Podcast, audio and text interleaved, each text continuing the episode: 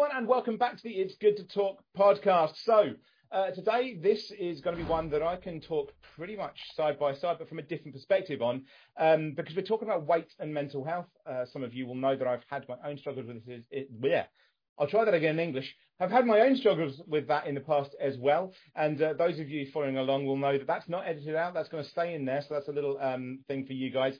But I have had my struggles. I'm here with Mike, better known as RectWizards online, um, who's had similar struggles. And I, I mean, I still have them now. So we're going talk about mental health and uh, weight, weight loss, and just struggling with weight in general and how, how we look and how we feel about things. So how are you doing? I'm doing good. How are you? Yeah, yeah, we're doing we're doing okay. We're on very different um, timescales, although we're not too late for me today. Usually, when me and um, me and Rex, I will call him Rex for pretty much all of this. Obviously, I've introduced him as Mike, but me and me and Rex met through Twitch, and that's what he is to me. He is Rex. Yeah. Um, but usually, when we chat, it is very early in the morning for me, and I see the sun come up. So this is actually a normal time for me and me and Rex to be chatting. Um, but as I say, both of us have had our issues with um, weight and kind of body image, body composition. Um, obviously, I had my big kind of change about a decade ago now, which is making me feel older and older as the day goes on. That I like my late twenties was a decade ago is is just mind boggling to me. Um, right. but um, but yeah, I'm, I'm if I remember to do it, there will be a picture above us now, guys, um, of how me and Rect both used to look. Um, so this is kind of the pictures of what we did used to look like. Um, I always refer to myself as previously looking like a Mr. Man. Um, I think that's kind of the best way of describing it, really. Um, not even round, just triangular, weird shapes. Um, but I think that the worst thing is that so much now, when we talk about weight loss and we talk about how you you you look and you know all things like that, you get about 50 different opinions in one and all of them are pretending they're yours and you're like but like this is how i feel like it's yeah. got nothing to do with you like you'll get people from one side going oh you're you're fat you got to do the and you then you get the other side the the body positivity which hey body positivity is great but like you're just as toxic to someone who feels like a piece of shit in their own body as the guy's telling you you're fat piece of shit. At least for me. I don't know about you. Yeah. Yeah, I mean for me personally, dude, like look, if you if you're proud of your body and you love it, that that's great. But at the end of the day, I I I hate to sound blunt here or harsh, but you know, being a guy that was 400 pounds um, la- last December, so it wasn't even that long ago. Uh, you know, you could love yourself all you want, but at the end of the day, bro, when you're 400 pounds, you're not healthy, and you know you know it's just when when you're my size, you know, like sleep apnea, diabetes, uh, you know, like can barely sh- you know struggle to tie your shoes, you know. Um, I was on a on a path of of not maybe making it to 40 years old at the rate I was going, and I was gaining weight exponentially year after year. Um, so I mean, yeah, it's okay to be proud of yourself, but you also, I feel like, need to be like self aware of like what's going on in your body and like, is this the best thing for me? Is it healthy? Am I going to live a long, healthy life or am I killing myself? And that was kind of where me personally, where I was at. Um, cause it, it had gotten rough, dude. Like, uh, I struggled keeping up at my job. I work in construction. Mm. Um, I was getting so big that, you know, day after day, uh, we'd work a 10 or 12 hour shift and my body would be killing me every day. My knees, my back, my hips, my f- bottom of my feet would feel like they're on fire every day just from being so heavy, the diabetes. Um, and it had gotten so bad. And then, you know, my daughter's two years old and, uh, I, I'm going to be kind of, I don't know if this is kind of dark, but like I got scared of dying. Yeah.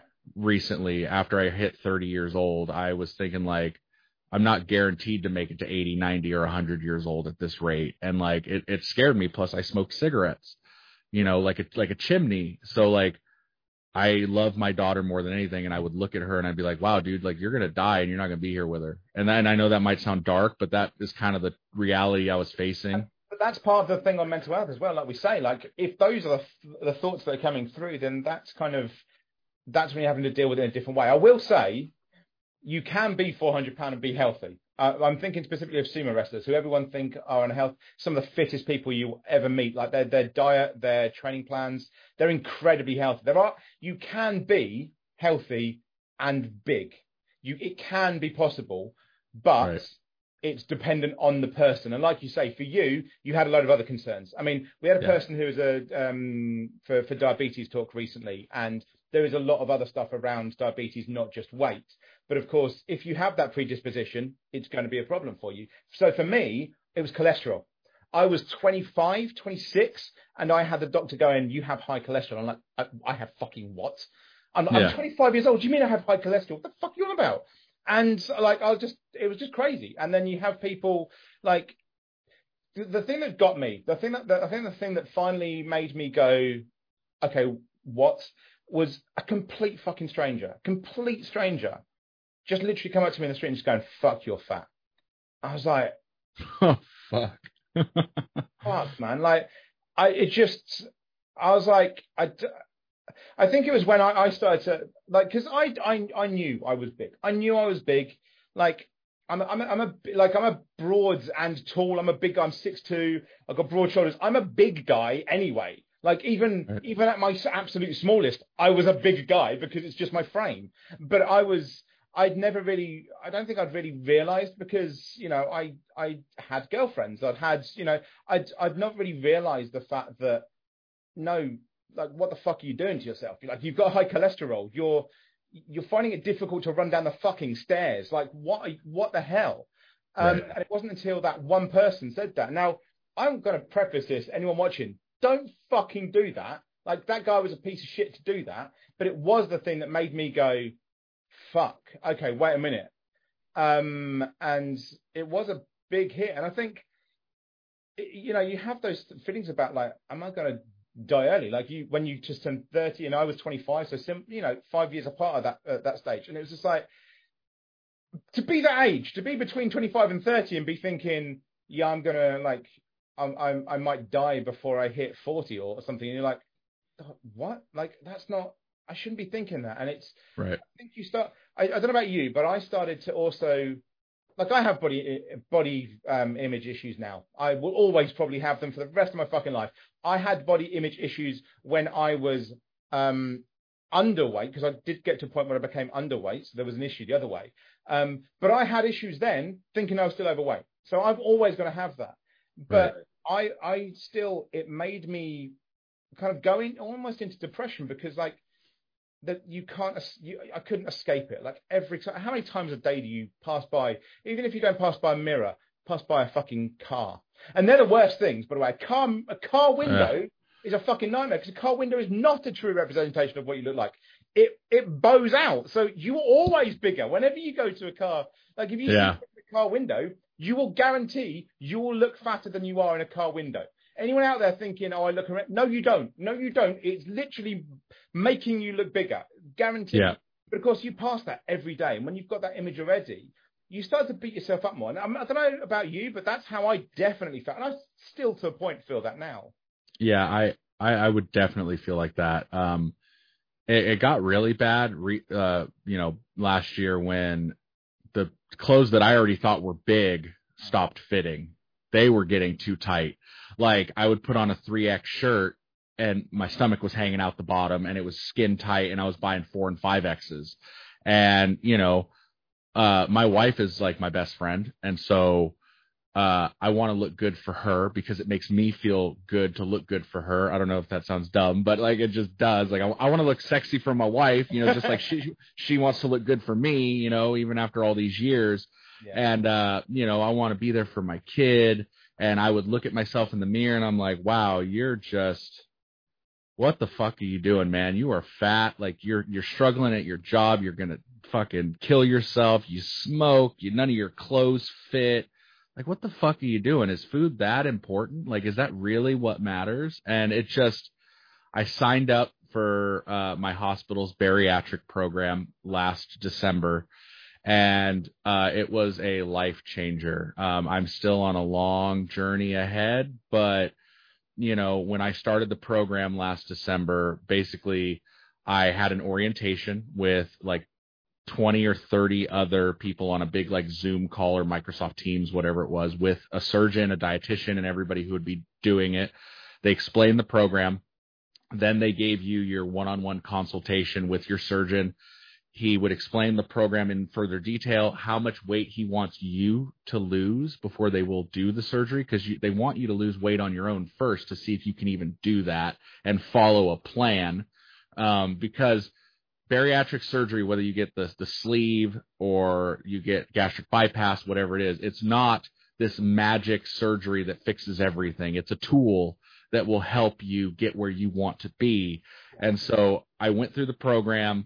Um, I had to go to uh, psychiatric appointments. Uh, they had to make sure that I was mentally stable to go through the surgery.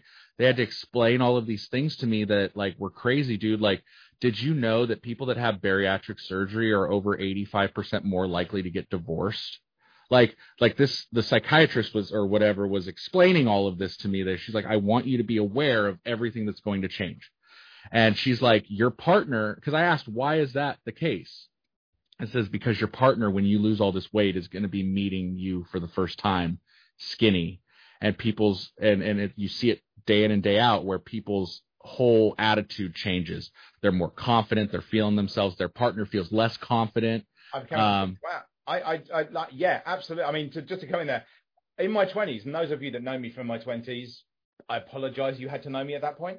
I was a complete twat when I lost weight. I was a complete and utter cunt because I can talk and I'm relatively charismatic. I'm, I may have now have a comment going, no, you're fucking not, but yeah, I'm very, you know, I'm relatively okay with that. But then suddenly I was a, you know, 300 something um, pound guy in uh, like um, a one, uh, a 170 body. And it was just like all of that came with me, and suddenly, like the confidence, and yeah, I can completely get where that's coming from because suddenly your confidence comes up, and other people see that confidence, and right. then you get attention that you didn't get before because and you've just become a dick like yeah. that's not the same as for everyone obviously it's not the same for everyone i think you have to have that dick brain which clearly i fucking did but like i have to say me losing weight in my 20s was both the best and worst thing i ever did right the best thing because i was just on a fucking precipice but also is the worst because I think weight had made me nicer. Genuinely think that part of my me being a nicer person come because I was a bigger bigger person. I kind of needed to be, and like right. there was that there was that absolute. You know, I, there's so many people that talk about this. Like in your 20s are the years when you're a complete arsehole. Like so many people go through this. I am no different at all. Um, it's why I'm very clear with um, with with people I know that like, hey, as far as I'm concerned, everyone's an arsehole. It's just whether we, we match the same kind of arsehole. You know, I went right. through those years where I was a despicable shit. Um, and for that reason, it was also part of the worst, worst of things that I did. Because yeah. I think I went down a shitty path because I, I had to, I went from being, yeah, to being a complete arsehole to, oh my God, I'm a fucking arsehole. And then like as I went into my 30s now, go, uh, like, no, when I was going to my late 20s into my, into like 28, 29, then to 30, I'm like, okay. And I like, I then managed to become a better person again for like 29, 30. But yeah. I went through like a few years where I was just like, what the hell? Like my mental health kind of went all over the place because of the fact that I was trying to save myself from other mental health. So that makes complete sense. So I cut you off there, but I was like, that just fits so well as Yeah.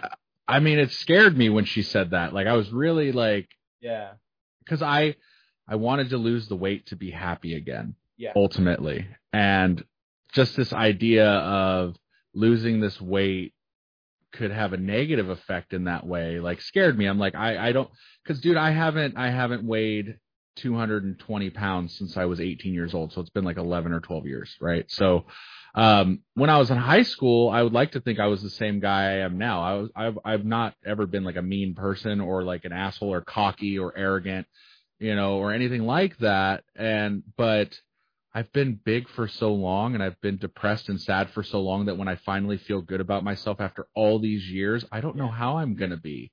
And I'm not saying like, in a way of like, oh, you know, I'm skinny now, I'm sexy, I'm gonna go cheat on my wife. Not like that. Yeah. I just don't want to have this shitty personality that comes out that's a turnoff for my wife to where she's like, Who are you?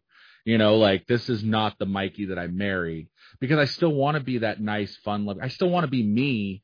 I just want to be healthy and look good and feel good about myself. Yeah. And that's that's all that's important to me. So, you know, the the program it went really well. Uh, I actually was, uh, I got down to 338 pounds on my own by the day of the surgery. So I was below the goal weight that they wanted. They wanted me at 350 before they would schedule the surgery. I got down to 338. Uh, I am currently, as of today, 290 pounds, um, since last December. So I've lost almost 100 pounds. I'm down 90 pounds right now. Um, and uh, like I said earlier, I, I have quit smoking, but, uh, I'm kind of glad we're doing this because I've, I've literally told my parents this, my wife, everybody I know. For me personally, this has been more of a mental thing than a physical thing, 100%. And I struggle every day with cravings. It, it is absolutely insane because it's all around me all the time. Yeah. Yeah. It's it's hard, dude. Like e- like I can't, and it's not that like it's not like a normal person who's hasn't had the surgery and they you know they're on a diet and they just oh you know can have a cheat day. No, dude. If I eat this food, it will physically make me sick, and I hate feeling sick. So I know, oh my god, that slice of pizza looks amazing, but if I take one fucking bite, I'm gonna throw it up. I'm gonna feel like shit. They have something called uh uh um oh my god something dumping uh uh dumping syndrome. That's what it's called. So when you have this surgery, if you eat food that's bad for you or high in sugar or uh, a, a rule that that they have is we're not allowed to drink any liquids 30 minutes before or 30 minutes after our meals because that can also cause dumping syndrome where basically my stomach right now I had the gastric sleeve surgery not the bypass but my stomach looks like a banana they removed 70 to 80% of my stomach. So it goes esophagus, then the banana stomach, long and thin, and then right into my intestines. And if you drink liquids or eat too much sugar, what's going to happen is your stomach will dump all of that into your intestines so fast that your body doesn't have time to digest it and you get abdominal pain, cramps, uh, bloating, vomiting, diarrhea, sick as fuck, the sweats, everything. Like it's, so it's not just like, oh man, it's all right. Have one cookie. No, because I will Yeah. physically get fucking sick if I do it. I have to say on the other side of it. So anyone who doesn't know, obviously, um, uh, Rect had surgery for it. I didn't, um, but I lost a significant amount of weight in a really, like really quickly. So I lost, um, what was it? It had been, uh, oh fucking hell. Um, I lost 84 pounds in four months. oh Um, wow. from from just dieting. I didn't even do exercise apart from walking around. Um, but the biggest problem I had was kind of in that realm of I would have like um, I would just have a day, and I I convinced myself that I wasn't doing it. Um, but I would just have a day where I fucking ate everything, everything in fucking sight. I didn't I didn't like throw up or anything. I didn't get um didn't get into that, but I just literally I'd have a day and be like, right, as of tomorrow, I'm back on my normal diet, and I'll be back on like a few hundred, not you know, I'd be in stews and stuff again. But like I'd have a day when I just ate like shit, um, Right. and I didn't even know I was doing it until I think my because my my partner at the time um was um doing so many weeks on, so many weeks off. She was a nurse, she was a nursing student. Um, and she'd come home and just found the kitchen just fucking covered in wrappers. Like, just like I, I, I, I binged like fucking ten thousand calories or something stupid. Like the, the kind of stupid shit they do on YouTube now as a challenge. And I was there, like that's fucking lunch now. Like, Right. she'd come back to it and be like, and she didn't tell me until after I lost all the weight, and she was like, yeah, I, I found it. I was like, fuck. I didn't, I didn't, didn't even like, I didn't even know I was doing that. But, but obviously there was, like you said, the cravings. Your body, because you've been used to being a big guy for so long, you, your your mind's still going, yeah, but this is this is what I'd always like. Of course, Yeah. I'd have had like I was eat. I realized what I was doing at one point. Like just before I went on on the diet, I was there making making a meal, and whilst the meal was cooking in the oven, I was making like a no bake cheesecake and fucking eating the cheesecake whilst I was waiting. You're snacking, waiting for your dinner. I was making a fucking cheesecake. I was making a fucking cheesecake, like a no bake cheesecake, like Oh, dude, I've done shit like that. 100, 200, 2,000 calories by itself. I was eating that whilst I was waiting for my meal, and not even really realizing it because I was like, yeah, but but I haven't had my meal yet. And then I'd only really in my head, I'd only think about the meal. I'd be like, Right. well, why am I not losing weight? Like that would be my thinking, and it wasn't until I like really because I went. I remember because I lost um I lost 14 pound in the first two weeks Right. and uh, my girlfriend at the time literally came back from um, being on and off work 'cause she went away and literally stayed at the hospitals. She came back after three weeks and she saw like this was at night time. She saw my silhouette and just did not who, know who I was because I just Right. even then I just looked so fucking. She's like, what the hell? Like so Yeah. many people actually thought I was ill. There were people that thought I was genuinely ill. I had someone who thought I was my own brother because they're like, there's no fucking way you're the same person. Um, and it was it was a really weird time. Like it was a really weird time for so many different reasons because it that messes with your head anyway. Like the cravings mess with your head. The fact, Oh, 100%. yeah, the, the, the fact that people, like you say, start to view you differently. The people that you're with start to view you differently. You start to then, at least for me, like this isn't for everyone. You start to be a bit more like maybe there's there's there's cuntish issues that come out in you that you haven't dealt with yet. Um, like that took me at least two years to deal with my my issues that I clearly had not fucking dealt with. Um, Right. And just so much other stuff that just comes up when people don't want to bring up your weight loss around you because they think there's something wrong or just so many things, and you're there kind of going, "Shit, I did this to feel better. What the fuck am I? What what the hell now, man? Like Yeah. it's, it's a really weird process. Um, well like like for me uh i i've been very open and transparent about my surgery and about my weight loss. So like it's all over my personal facebook. Everybody knows i had the surgery. Yeah. everybody knows i've been trying to lose weight for over a year now. Um yeah dude. And and another crazy thing for me that really fucks with my brain is i'm used to eating a certain amount of food uh and when i sit down and, and I, because this whole first year my doctor said you're going to be learning your body like all over again and and so like i'll sit down and last night for dinner for example i had a crustless quiche. Okay? So it's it was, there was no ba- basically basically. Yeah. It was basically eggs meat and cheese in a little little thing and i put it in, in in the air fryer. And dude no joke it was probably that big. It was tiny tiny tiny tiny. Yeah. and i ate it and i was fucking sick full Yeah. like and it's weird because in my head i'm like because i'm learning everything i'm learning my body and how it feels um in my head i'm like there's no way you're fucking full. That's all you ate was this little tiny fucking piece of egg. How are you full? But then i feel it coming up like acid reflux. You know if i eat too much you feel it dude. Like it's it's terrible. So it, it's learning that. It's learning the self control it's learning to pace yourself. I'm at a point in my diet because when i first had the surgery which was on july 7th you're on an all liquids diet clear liquids for the first uh week.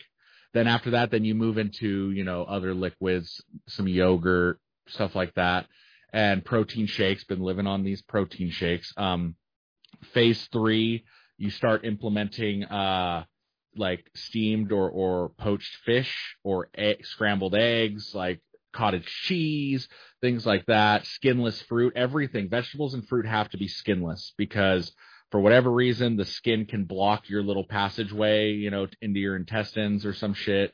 Uh so i have to you know but now i'm moving into phase 4 and phase 4 is basically getting back to slowly start implementing solids back into my diet um and eating regular again. They still they've because of health reasons they for you know they don't want you to gain the weight back because you could stretch your stomach back out eventually Yeah. It's the weird, so the weirdest thing about it, isn't it? That you can like you get 70 or 80. I I think John Prescott, like a, a politician over here, had Yeah. the same thing and became big again because it's just stretched out again. Well, Yeah. have you have you ever watched that show? I know they do it in the UK, but uh, here in the states, MasterChef with Gordon Ramsay, right? I mean, it's our um, show. You stole it, but yeah. Yeah, yeah, yeah, yeah, yeah. But the version over here, uh, one of the judges that was on the earlier uh, seasons, Graham Elliott, uh, the young Michelin star chef, he was like in his late twenties, early thirties. He's like my he's like my age, Mm. and he had gotten the gastric sleeve, same surgery as me. yeah. And I noticed from season four, when he was 400 pounds, just like me, to season five, he became extremely skinny in a year. It's really and- strange. We actually have uh, Greg Wallace from MasterChef in the UK, like the original MasterChef. has Yeah. just has from the original from the original thing from the, uh, when it came back to now done the same thing. He's gone from big to smaller. He even had something on Twitter earlier about like I am 57 now and I have the body of an athlete. Like it's it is weird and it's maybe Dude. something with MasterChef. he he looked he looked fantastic and I read his story on it and not gonna lie like I love that show. I'm a huge Gordon Ramsay fan. I don't know. I just love the guy. Like I I love that he could be a total asshole but then he could be the sweetest guy on the on the planet too. Like Why you love it? yeah yeah you're yeah I know. It, it, that's exactly why. Um but but I read Graham's story and the you know because originally when I went in uh in December and started the program and I spoke to my surgeon we were going to do the full gastric bypass. Um which Yeah. yeah and when I came in 2 days before my surgery for the the pre-appointment so where we can go over everything I'd never had surgery before so he was going to go over how it was going to go what was going to happen and he's like so I'm looking at your chart and I and I've you've lost more than the goal weight. You're doing really well on your own. Do you think you really need the full bypass or do you think you could go with the sleeve instead? And I said, well, tell me what the primary differences are again, because it's been a year where I've had it in my head that I'm going to do the bypass. So what is the difference? He said, well, with the bypass, we're going to get rid of your stomach completely. It's going to be gone. Just get rid of it. And we're going to make you a pouch, uh, like a, a man-made pouch. That's going to be your new stomach he said then we're we're going to basically bypass the majority of your intestines and reroute you basically replumb you so that it skips like a vast majority of your intestines and it's a much more abrasive invasive surgery there's a lot more complications there's a stricter diet for the rest of your life there are things you'll never be able to eat again with the bypass with the sleeve the only thing we do is we remove 70 to 80% of your stomach. That is it. You get to keep the other 20 to uh, 30% of your original stomach. You you get to go back to eating regular foods eventually once you're all healed up, uh, less complications.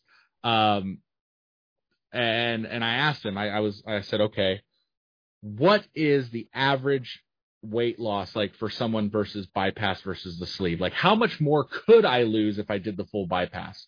And he goes, about 10 or 20 pounds. And I go, 10 or 20 pounds for all that extra shit you're going to do to me? I go, no, doc, I'm just going to do the sleeve. Fuck the bypass. So that's what I chose. And same reason why Graham Elliott chose the sleeve was because of his profession as a chef Not, yeah, exactly. Yeah. not not being limited because once you heal up you can go back to eating regular shit again that takes about six months to a year Mm. but you know with the bypass he would have been limited and as a chef he didn't want to be limited but he sa- he says in his interview or his uh his article that he uh, was interviewed for that it was the best decision he had ever made in his life and when i read that article dude i don't know why it just it made me feel good about my decision. You know, um, to do the less abrasive surgery. And the fact that they gave me a weight chart and they said after a year you should weigh about 208 pounds. I'm happy with that. Yeah. My, uh, I, I going just down to 290 from almost 400 pounds.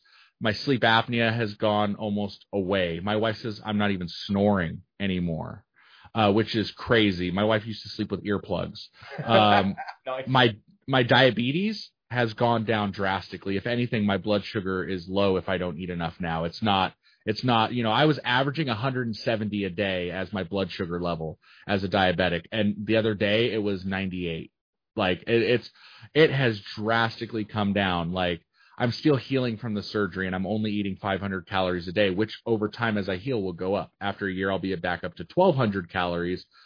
So I'm still low on energy because I'm only eating very low amounts of food.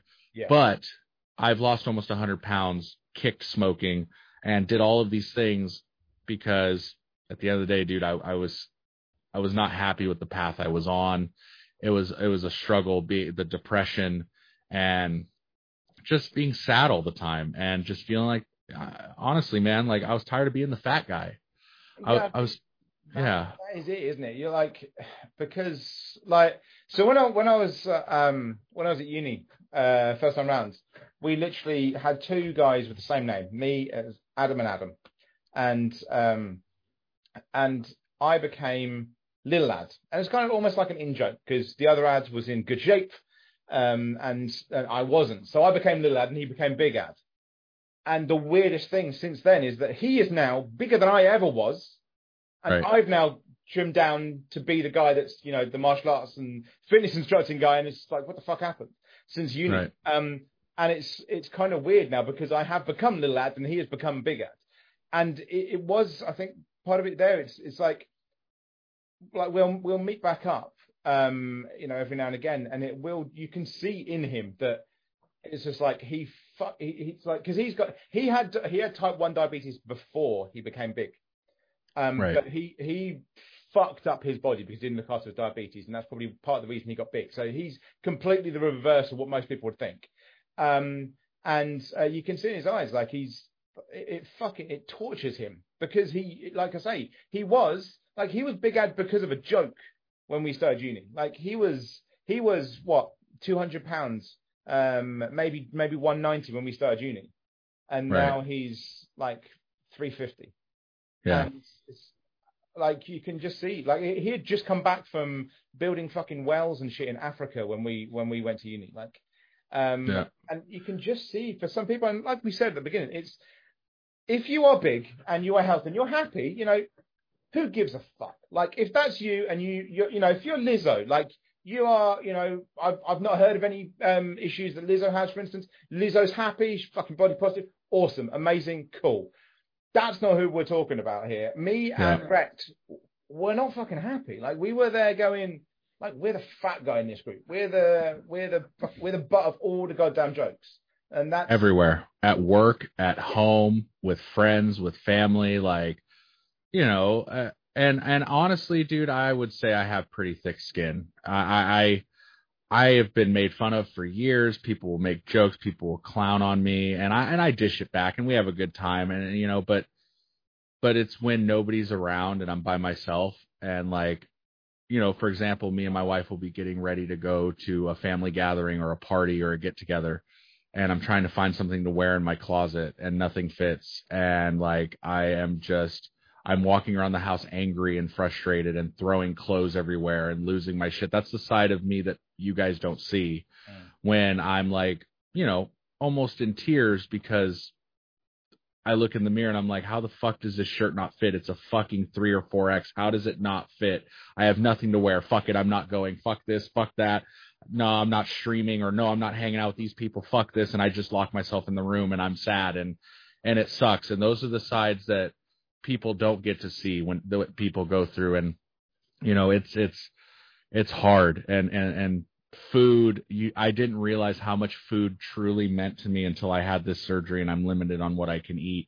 And I feel like this surgery is breaking me in a good way. It's breaking these old habits and like for like someone kicking a drug habit, habit, right? It's like it's like snapping me out of it and like, dude, you don't fucking need three plates of rice and a gallon of milk and a case of soda oh, and Oh, you yeah. you I mean- don't need that.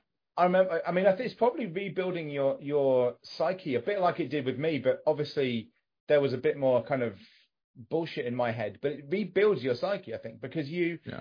because like so, wh- whatever anyone thinks about anything, if you have a physical attribute to you and you've had it for long enough, there's bullshit that goes on in your brain because of that physical attribute, because of how other people treat you.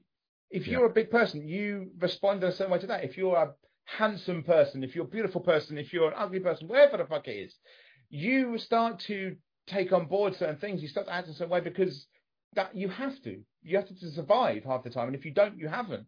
And I think that that's the thing. I mean, I was working in a fucking kitchen when I when I lost the weight. I was working in a kitchen. Um, a, um, I was working in a university kitchen, um, and that was fucking horrendous, man. I was in a you said about clothes, and when I lost the weight, it was so fucking. So I was in overalls. That's what we did because I was I was on the fucking machines, and I was in overalls, and I started to realize that the overall I couldn't like they were just falling down. They were just falling off me, li- literally falling off me at work. Because Right. um, and I was like, and I, it's, that's when I realized just how big I was on top of that. So I'm like, fuck, how the fuck? Like I didn't even think they were that big before. Like part of me didn't think they were that big before. Um, but people do like make comments, and I don't think people realize just how much it is. I mean, put it this way: I am probably one of the most sarcastic and banterish people you know. Yeah. Who is the only person you know who's never made a comment about your weight? You. well, because we we both we've both we've both it's been there before. That's the thing. I mean, I know, that's not saying like any of like guys out there. If any of you are watching this, we're not having a go at you for it, but it's just that there are certain comments that I think even in the like banter culture, which I'm from fucking England, we do it like um, it's a normal thing. But even in that, there are certain words and certain comments. I think that people, if you've gone through something, you just go, there's no fucking. That, that, that's not a joke. That like I, I I'll take the piss out of your beard. I'll, I'll that that I'll fucking go for that. I'll go for like you know the, the, games you play or some bullshit. Like I'll figure, I'll find something else to have a go at. And if right. I want to have a, if I want to have a muck about you, it's easier to have a go you've been American than it is for anything else. Because yeah. like, you know, like I'm not going to have a go at something because other people will see it as, oh, we're just joshing or like I, I know I've heard it so many times of like, yeah, but if we if we put it in a joking way, that's us trying to show and help them move towards doing something about it. It's like, yeah, but it's also helping them to fucking jump off of something. Like that's like I don't think people realize the impact it can have sometimes. Um, yeah. Which is, you know, and that wasn't me trying to blow my tr- trumpet. I was trying to make a point of like that's oh, even with that background. The reason I wouldn't is because it, it just doesn't. I know that I've been there. Like when people make those comments, like a, like a, I, I said, like when I first lost weight, it was some fucking random guy on the street going, "My God, you're fat!" Like the fuck, like yeah. That could have ended. Re- I could have ended really differently for me. I really, because I mean, I've suffered from suicidal depression since I was 15. So right. that interaction could have ended up really fucking differently. Um, right. But it's, you know, it's it, it's how you interact with people. I think that's really something that we don't we don't think about as as much. Like, and yeah. I think that's where the, a lot of the body positivity stuff has come from as well. Is is that people going, look, fucking chill out. Like this person's big, but who the fuck cares? Like, right. I think that's where a lot of that has come from. I do. Well, I mean, uh, yeah, go on. Well, uh, well, I mean, I know that like here in America, you know, it's like always been where like models are skinny and this is what you should look like and this is you know what you're supposed to look like and wear and dress and you know you, you skinny models on the covers of magazines or on television and commercials and stuff but it's like i don't know man uh that that has a lot of of damaging effects on people. It, it, it like joe rogan talked about it like like in one of his segments uh this isn't verbatim but something along the lines of like so, in a lot of ways it gives people like this false uh reality of what what you're supposed to be or or what you're you know it, I'm trying to remember exactly how he framed it or how he explained it but I mean like uh who's that really jacked guy on TikTok right now that or, or on YouTube that like he's just super big he eats like the liver king the liver king right he goes bro like broad yeah he's like, Joe Rogan's like bro there's there's no way he does that naturally, bro. Like, like there's no way. Fucking freak. If it if they if if he does that naturally, he is a genetic fucking freak. And that's what Joe Rogan said. There are genetic freaks out there. Like there's actually one. There's actually a British guy who's just like because people kept saying about him, he actually got all the tests, and he got the guy that debunks people on YouTube. Forgot right. his name. He got him to do the tests for him. Like I want you to fucking prove to everyone I am natural. And even the guy that was doing debunking, because he's got no like horse in the race, he's an American guy actually, the guy, and he was like, yeah, no, you genuinely are a genetic freak. Like that was that yeah. was the level of it of like, but I mean, this guy isn't this British guy isn't overly jacked. It's just that his physique doesn't. He'll then do like seventy thousand calories, and everyone's like, there's no fucking way. Um, and he was like, no, no, no. I just my genetics are just. But he, the, the difference was is that he himself when he was going when he like you know, when people were going, oh, you're you're not natural, all this kind of stuff. He on screen every time was going, I have fucked genes. Like that's how he was. He was like, you've got to you've got to realize that my genes are not normal. Like he was admitting right. it. I think that's the difference. Is like the Liver King just goes, eat heart of a fucking elk and you'll look like me. And it's like, no, mate. If you are yeah. na- you're natural, that's because you're like some fucking lab experiment. Like there's no way. Yeah why you look like that normally. And yeah, yeah, it's it's just giving people, I don't know, like these like these false. I don't know. It's like that guy. uh He's become like a big thing on on Twitch and YouTube now. He's kind of a douchebag. Uh, that Andrew Tate guy. Kind Have you seen him? Yeah, I know uh, he is a douchebag, bro. But I'm just like, like he's got that weird like uh Hustlers University thing for like for He's like pumping a better body. That's, that's bro it's legit targeting like overweight guys who live with their moms still who like struggle to get girlfriends and guys that struggle with weight and guys that want confidence so we're going to pay this guy who did kickboxing 10 years ago to teach us how to do that like in the ISKA, which is predominantly karate and not sport kickboxing. So it's not kind of surprising that he was world champion. But anyway, yeah he uh dude just some of the shit that comes out of his mouth is Oh. absolutely crazy about Yes. people's weight the way people look the, about women the way he Oh. talks about women dude the fact that any woman would would hook up with him at this point knowing what he said. He, I swear to God, he's he's under investigation for so many different things. He's been on podcasts saying the main reason he moved to Romania was so that he could buy off cops. And if anyone wants to come at me for that, I will point you towards the fucking podcast he did it on.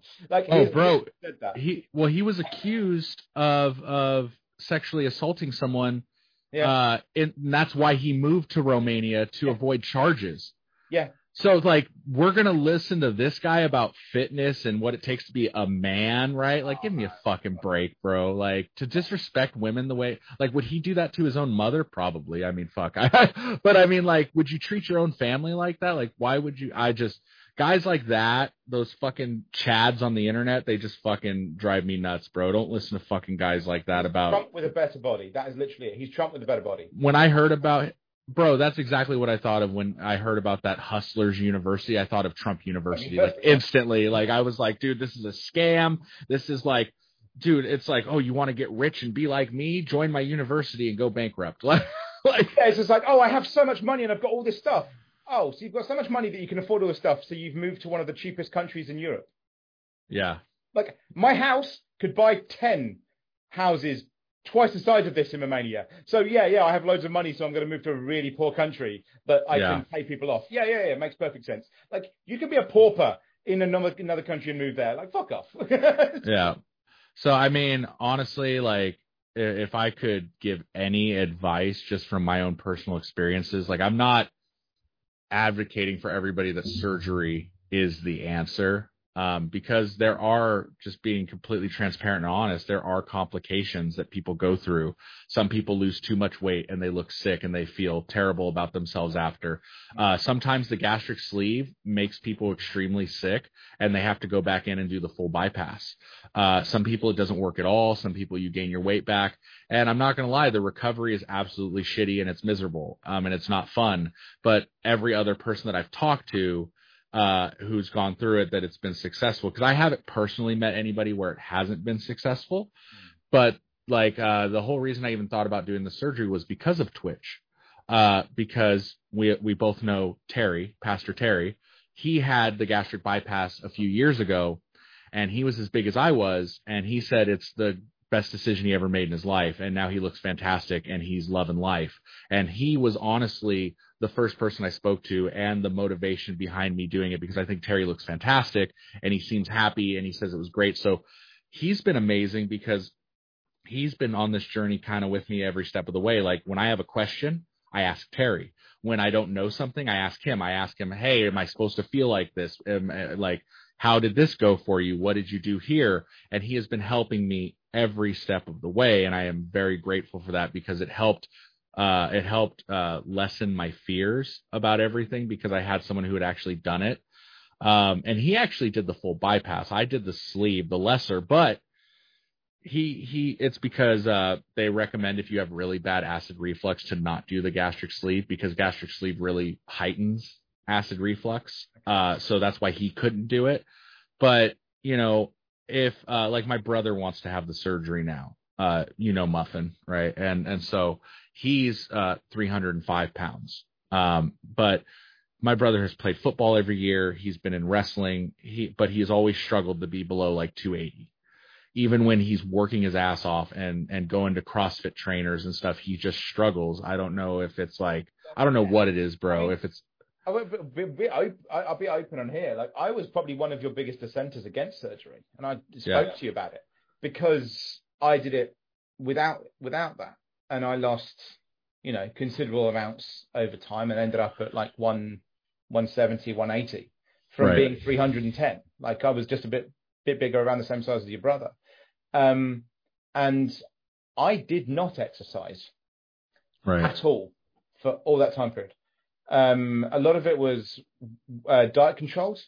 I also quit drinking for two years. Didn't drink any alcohol, um, which you know, as, as an English person, that's always difficult.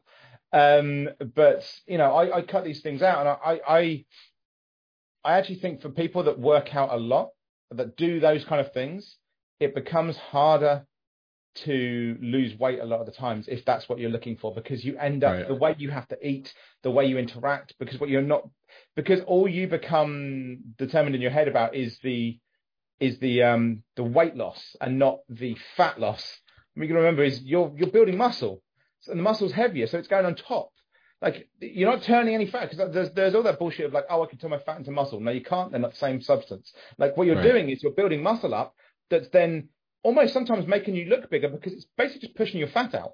Like you could look bigger, but actually, like half an inch into your stomach, it's like a wall of muscle. like Right. really can fuck with you. And a lot of people, I, I've known a lot of people that that like do a lot of um, gym work and things like that that are just big people, and it's like they end up having to work out less. Like the first, so after I originally like I'd lost the weight and everything like that, and then I weirdly went from doing no exercise to then being like, right, okay, I'm smaller now. Now I don't mind going to the gym because that was the big thing for me. I didn't, I didn't like, I didn't want to be watched. You know, I had that same fear that everyone does. I'm like, I don't want to be the fat guy in the in the gym. And I started going to the gym, and I went wild to the point where my old personal trainer from the time literally said to me, "You need to stop coming to the gym so much, and you need to start eating more." And I think that's that's the thing. Like I'd gone too far. Like I, I my mindset had just been like, no, no, no, I'm this size now. This is the way I've got to be. This is this is how it is. And I was going two, three times to the gym a day, two, three hours a time, like every fucking day. And Yeah. my old personal trainer is the former British bodybuilding champion, and he was the one going, look, fucking chill the fuck out. Like no. Right. Um, and it can be really difficult for people sometimes. But yeah, I was a dissenter because I think for for me, because I've seen it from a different perspective, and I think that's one of the things as well. When we're dealing with mental health, it's got to be what's right for you. There's no way I could have had the surgery. I think I I would have. I'd have beaten myself up for the rest of my life if I'd have had the surgery. It would not work Right. for me. I would, I would, if there's any kind of psych test for it, I would not have passed. I just wouldn't. I couldn't have done Right. that. Um, in the same way for you, maybe the way that I did it wouldn't have worked. And that's the thing Right. is it's got to be what's what's working for you. And I think that's the problem is sometimes we when we see success in someone else, which is also why I was a dissenter, um, because I knew that obviously we both knew Terry, and I'm like, sometimes we see it in someone else and go, that's what I want, so that's what I'm gonna do, and that can sometimes like Cloud your judgment. yeah, you because you're just like, well, it's worked for them, like it's it's got to be Right. yeah, a bit like, as we said earlier, a bit like these guys on YouTube that, like, you know, I ate a fucking elk heart and I'm like this. And then everyone sees it and goes, oh, I'm going to look like the Liver King if I just eat that shit. And it's like, well, no, you're not. And, and that's the thing. I think it becomes quite dangerous. And obviously, Yeah. your brother now going, oh, well, Mike's done it. So, hey, I can do it too. And it may And- not be any good. And and honestly, I, I I've had a long talk with my brother. Um, I said, look, I'm not telling you not to get it. I'm not telling you to get it. What I'm going to tell you is this is what I've gone through since I've gotten it two months ago. Yeah. Uh, food sucks. Uh, you get sick if you eat the wrong foods. If you eat too much food, you have no energy. Um, but again, guys, this is all temporary.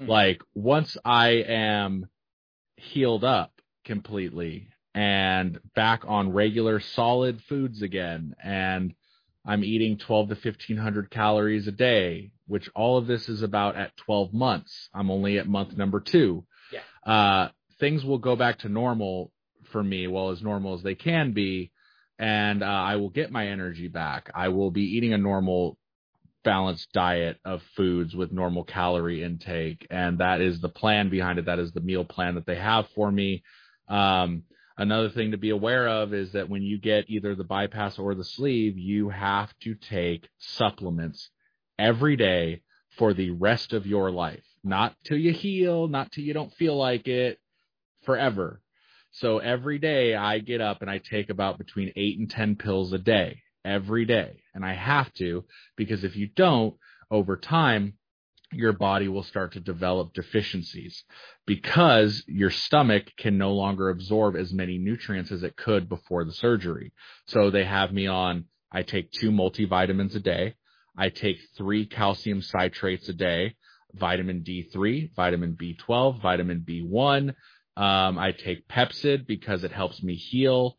Uh, I also have to take stool softeners because I'm on a really high protein diet. And guess what protein does? Makes you constipated. So I take a bunch of pills every day too. They're vitamins. It's not like prescriptions. You know, I'm not going to be on the Pepcid forever, but I take a lot of vitamins every day because I have to. And they make you read all of this shit. Like if you don't take this vitamin, you could become paralyzed. You can go blind. You can lose your hair. You can, and I'm like, oh fuck, give me those vitamins. Like, you know, um, because it's serious. Uh, so yes, if you, if you are okay with giving up the foods that you love for a while, and there are some foods you should never eat again. You should never have fried food again. They they don't they just totally advise against it 100% for the rest of your life. No fried food.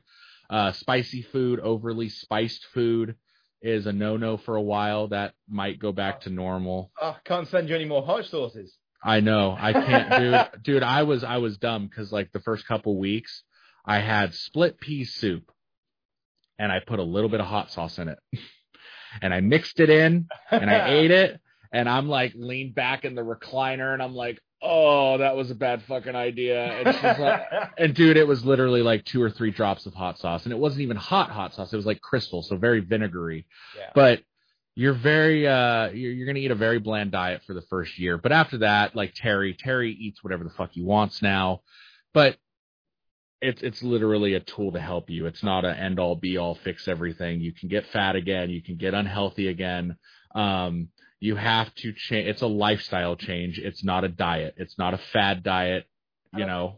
That, there's there's part of that as well that that starts to probably be more, way more of a concern. Again, a mental health concern if you're in the US. Because if so, I mean, you're one of the few people that actually is taking vitamins for a reason. Because vitamins in general, it's expensive. We, but um, for you, there's a legitimate reason.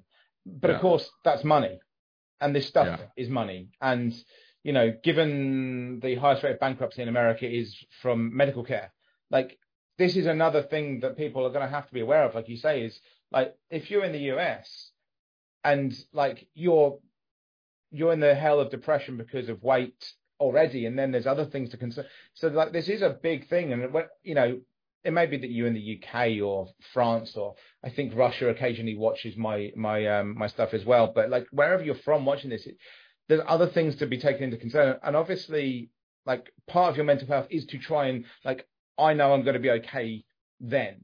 But the thing I will say is, and I, I think I said this to you as well, is that the, the biggest thing for me and the biggest thing I always say to people when they want to lose weight is, is it really the weight that's the issue or is it you? And that sounds fucking harsh, but there may be something else that's fucking you up first. Because if you want to lose weight and there's nothing about your body that you like, losing weight is going to do you no good. In my right. mind, person personal opinion. For me, I have got nice calves. I've got muscly calves. Sounds like a weird one, but I they've been the same when I was big. They I've got muscly calves now. Like I've had my community on Twitch, like my mental health community on Twitch have been fucking thirsting over my calves. It's a weird one. like, I was like, yeah, okay, my calves. I'm not going to lose any muscle. Like I'm going to lose the fat. I'm not going to lose any muscle. I'm going to I'm going to be walking. So okay, we're going to keep that up. And so I think that was the thing all the way through is that I lost weight, but at no point did I lose the bit that I was happy with. Like I could right. look at the rest of me and go, fat face, fat stomach, fat thighs, whatever. But I'm like, my calves, they're still okay. I'm good. I'm good. I can keep going. I think if you want to lose weight and there's nothing about you you like, I think that's where we start to get into concern. And, and then do you really want to go through something like, you know, surgery yeah. If not, and I know you, have got like psychiatric people you talk to as well, but like if you you really want to go through that, if there's nothing you like about yourself, because there's always this idea of like I'll be happy when, and I think weight loss is one of the biggest ones that has that. It's like I'll be happy when I'm this way. I'll be happy when I'm this way. Will you? Will you actually be happy, or will you just be the same but skinnier? Like that's not going to mean you're any happier. It's like when people go, "I'll be happy when I've got a million dollars."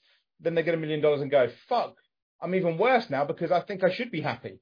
Like that's the same thing as being skinny. It's like I should be happy now because now I'm you know, 100 and 180 pound. Why the fuck? I'm like, I was 500 pound. I'm 180. Why am I not happy anymore? And it's like, well, because you didn't like anything about you in the about yourself. Yeah, that that that just means that I, you know, if you're, you know, that just sounds like if that, you know, someone would have like underlying issues, right? And they're they're Exactly. they're basically they're fixing things that they thought were the issues, but it's not, and you're not getting to the the heart or the root of the problem.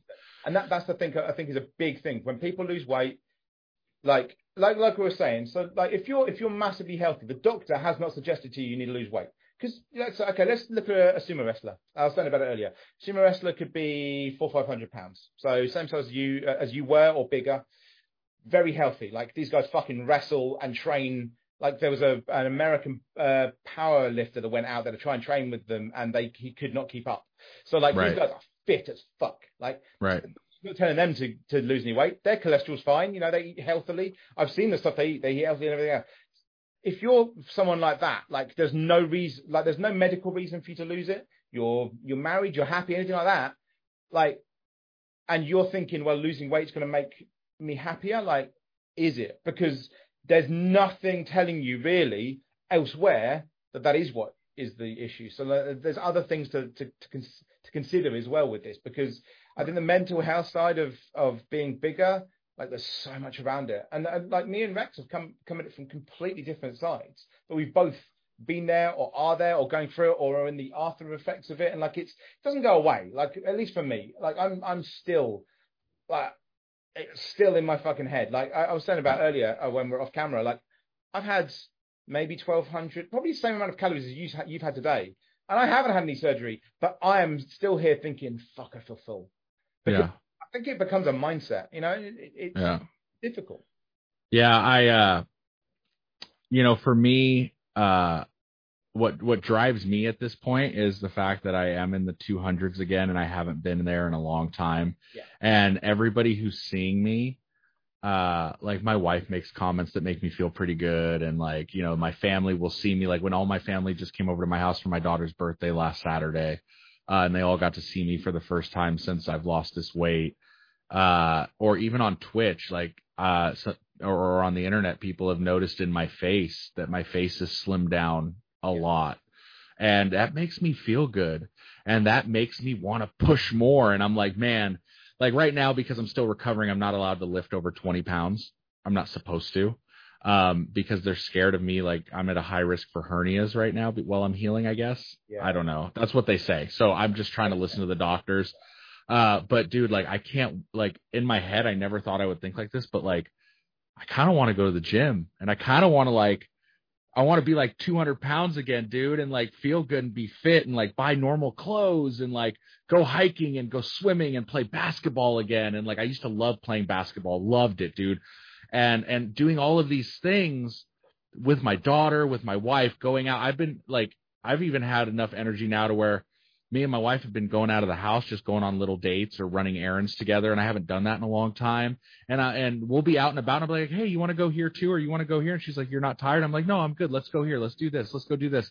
And, uh, uh, on my daughter's actual birthday on Wednesday, I took her to a place called Micke's Grove, and it's a humongous park with a zoo and play areas. And because we went on a Wednesday morning, there everybody's at work, so we were literally the only people in the entire zoo, and we walked around for hours and hours and hours, and it just it feels good and it, it's motivating and I want to do more and more and more and I want to lose weight and and keep going and see what I could really do for the first time in a long time. And uh it's exciting. Um so yeah drinking protein shakes sucks. It's not great.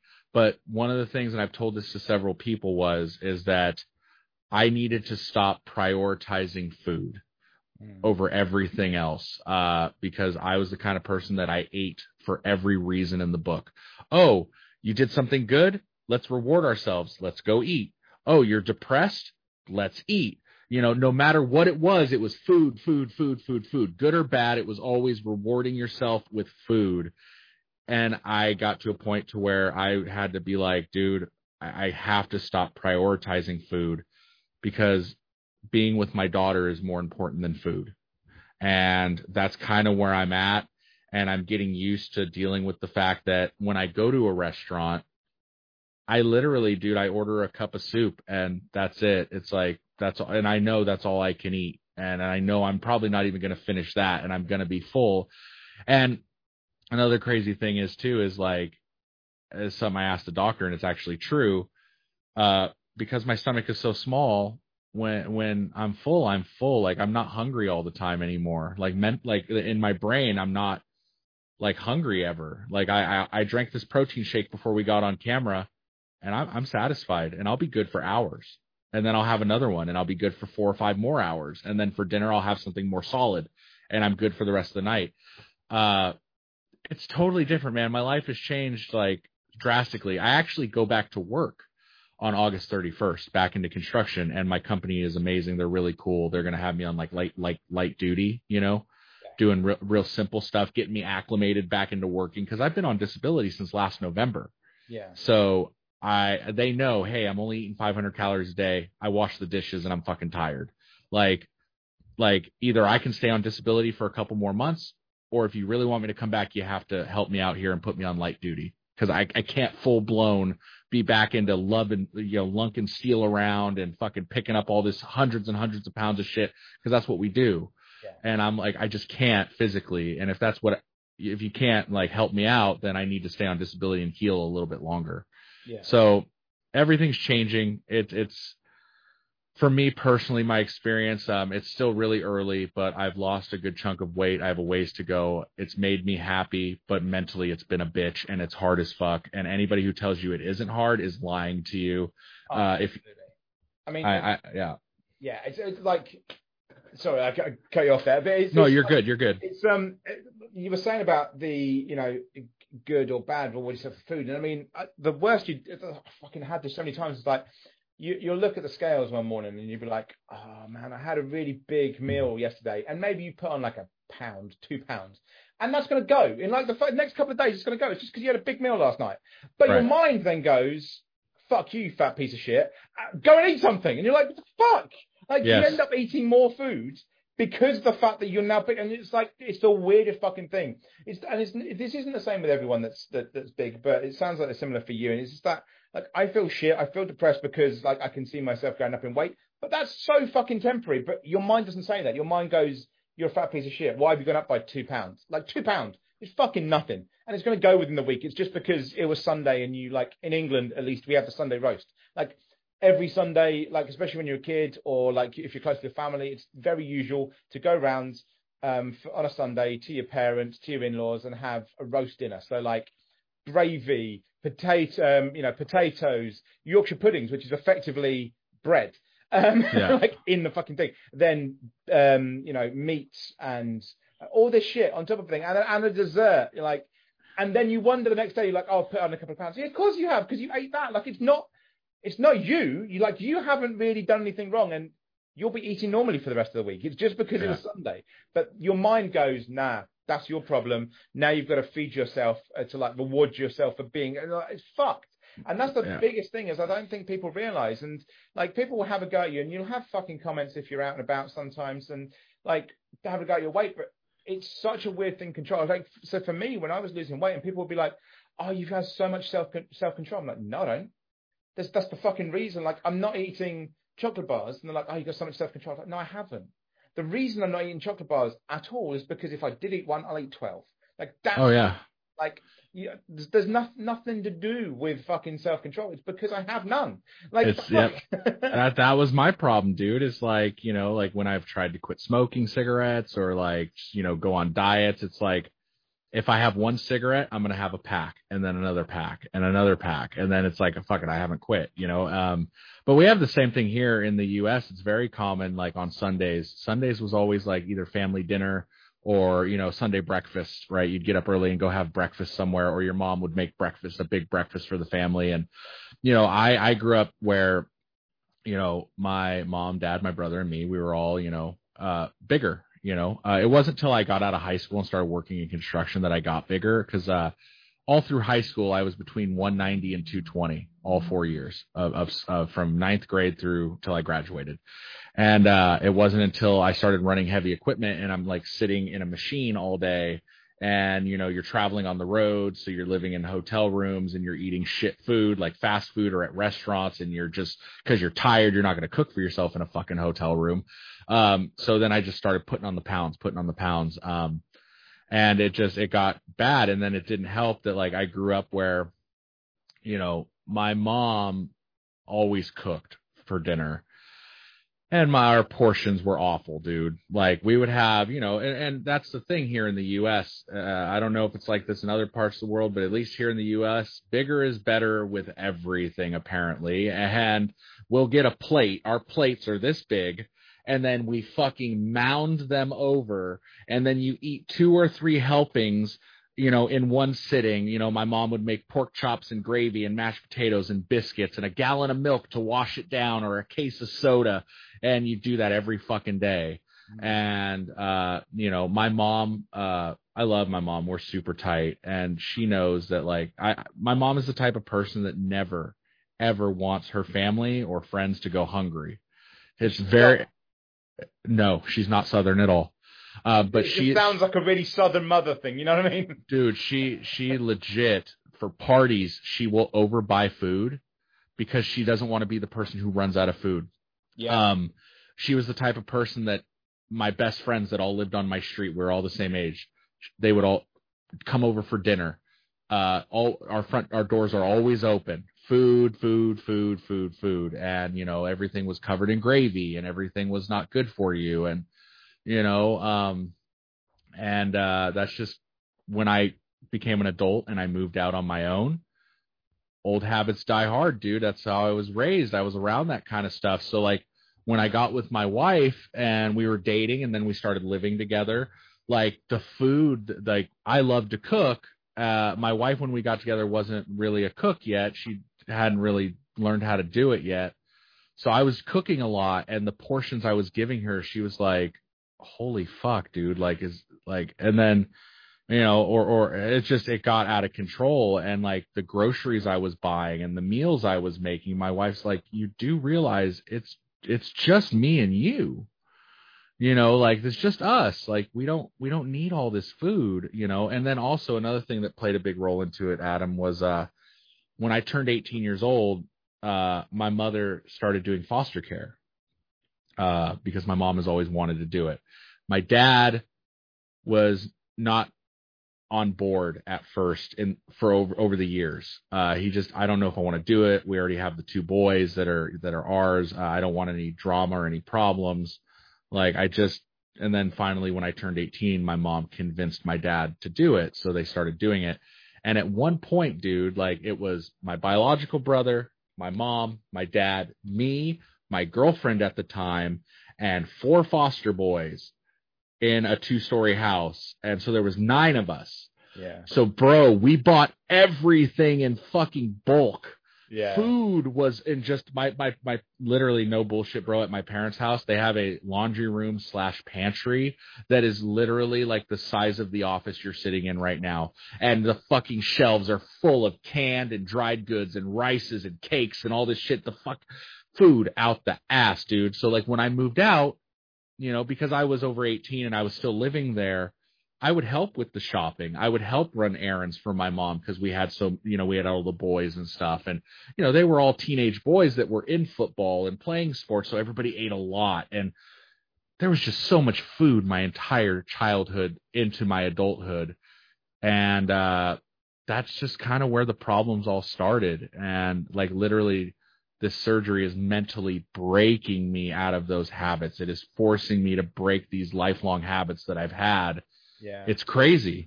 It's it is weird. I mean, my um my my dad is a northerner. Um, he's from the north of England, which I always um I always say to people, northern um, a lot of the traits of the north of England are similar to that of uh, the south of America.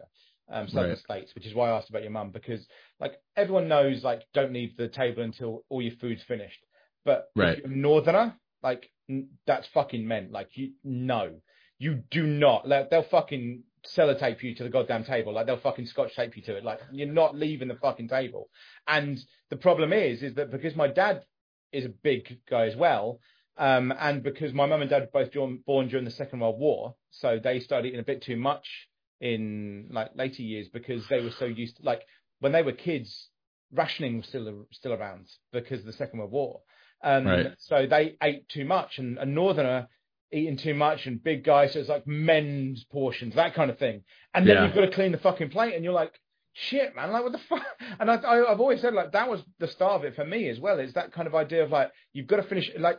I genuinely did not understand the concept of leftovers. When people used to say to me they had leftovers, oh, we're having what was left over from last night. I was like, what the fuck you on about? What do you mean leftovers? We're But not allowed see- to have leftovers. You But eat see, we we always had leftovers because my mom would make so fucking much of it that it's like there was no way you were finishing it in Oh, one sitting. And my thing. dad was the same way, bro. Yeah. He was the same way.